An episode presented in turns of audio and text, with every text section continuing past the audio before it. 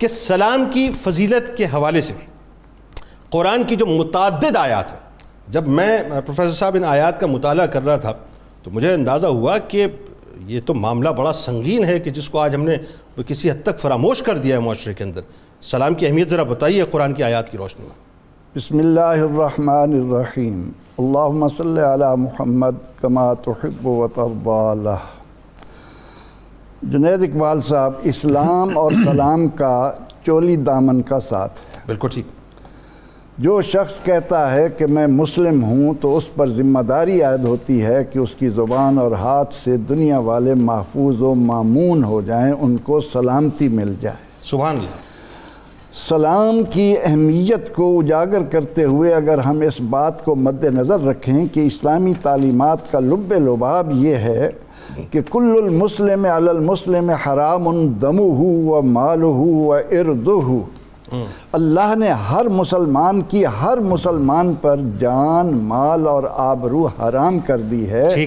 ان عظیم مقاصد کو حاصل کرنے کے لیے پروردگار عالمین نے اپنے بندوں کو جو خوبصورت نظام دیا اس میں ابتدا ہی ایسے کلمے سے کہ السلام علیکم ورحمۃ اللہ وبرکاتہ۔ سبحان اللہ سبحان ملتے وقت آپ اپنے مخاطب کو اس کی جان مال اور آبرو کے تحفظ کا یقین کرا دیں۔ ایسا ہی۔ آگے سے وہ یہی کلمات دہرا کر آپ کو یقین کرا دے تو ہماری پوری سوسائٹی پیار اور محبت کا گہوارہ کیا بات کیا بات سبحان اللہ۔ اب پروردگار عالمین نے ایک تو یہ حکم دیا کہ جب تمہیں سلام کیا جائے لیکن ایک جگہ حکم بھی دیا کہ فیضا دخل تم بیوتن فسلموا علی انفسکم تحیتم من عند اللہ مبارکتن طیبہ۔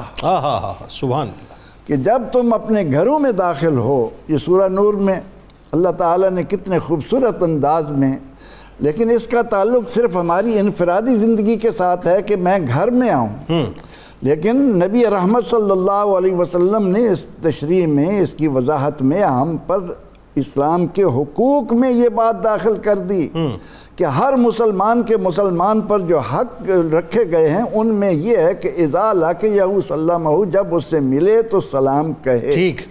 پروردگار عالمین نے ہمیں اس سلام سے متعلق قرآن کریم میں جو خوبصورت تعلیمات دی ہیں ان میں سر فرست ایک بات تو یہ آتی ہے کہ سلام علی المرسلین۔ ہاں اللہ تعالیٰ نے تمام انبیاء کرام علیہ السلام کو سلام کہہ کر قرآن کریم کا مطالعہ کریں تو تقریباً بیالیس مقامات پر یہ کلمہ آتا ہے۔ اللہ اکبر۔ اور اتنی خوبصورت تعلیمات ہیں۔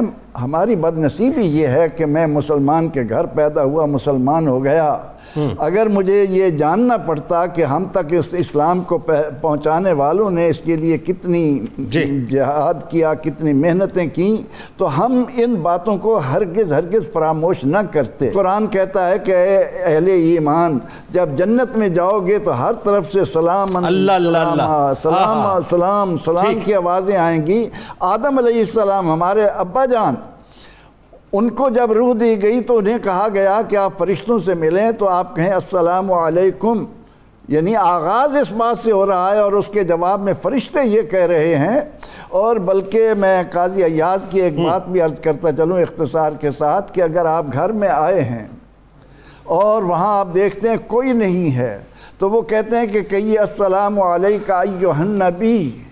نبی علیہ السلام پر سلام بھیجیے کہ لِأَنَّ روح النبی صلی اللہ علیہ وسلم موجودتن فی بیوت المومنین۔ سبحان اللہ۔ نبی اکرم رحمت عالم صلی اللہ علیہ وسلم کی روح پاک اہل ایمان کے گھروں میں موجود ہے تو ہم اگر پیار اور محبت کو فروغ دے کر اس دنیا کو جنت نظیر بنانا چاہتے ہیں تو ہمیں قرآنی تعلیمات کی روشنی میں السلام علیکم ورحمت اللہ وبرکاتہ کو فروغ دینا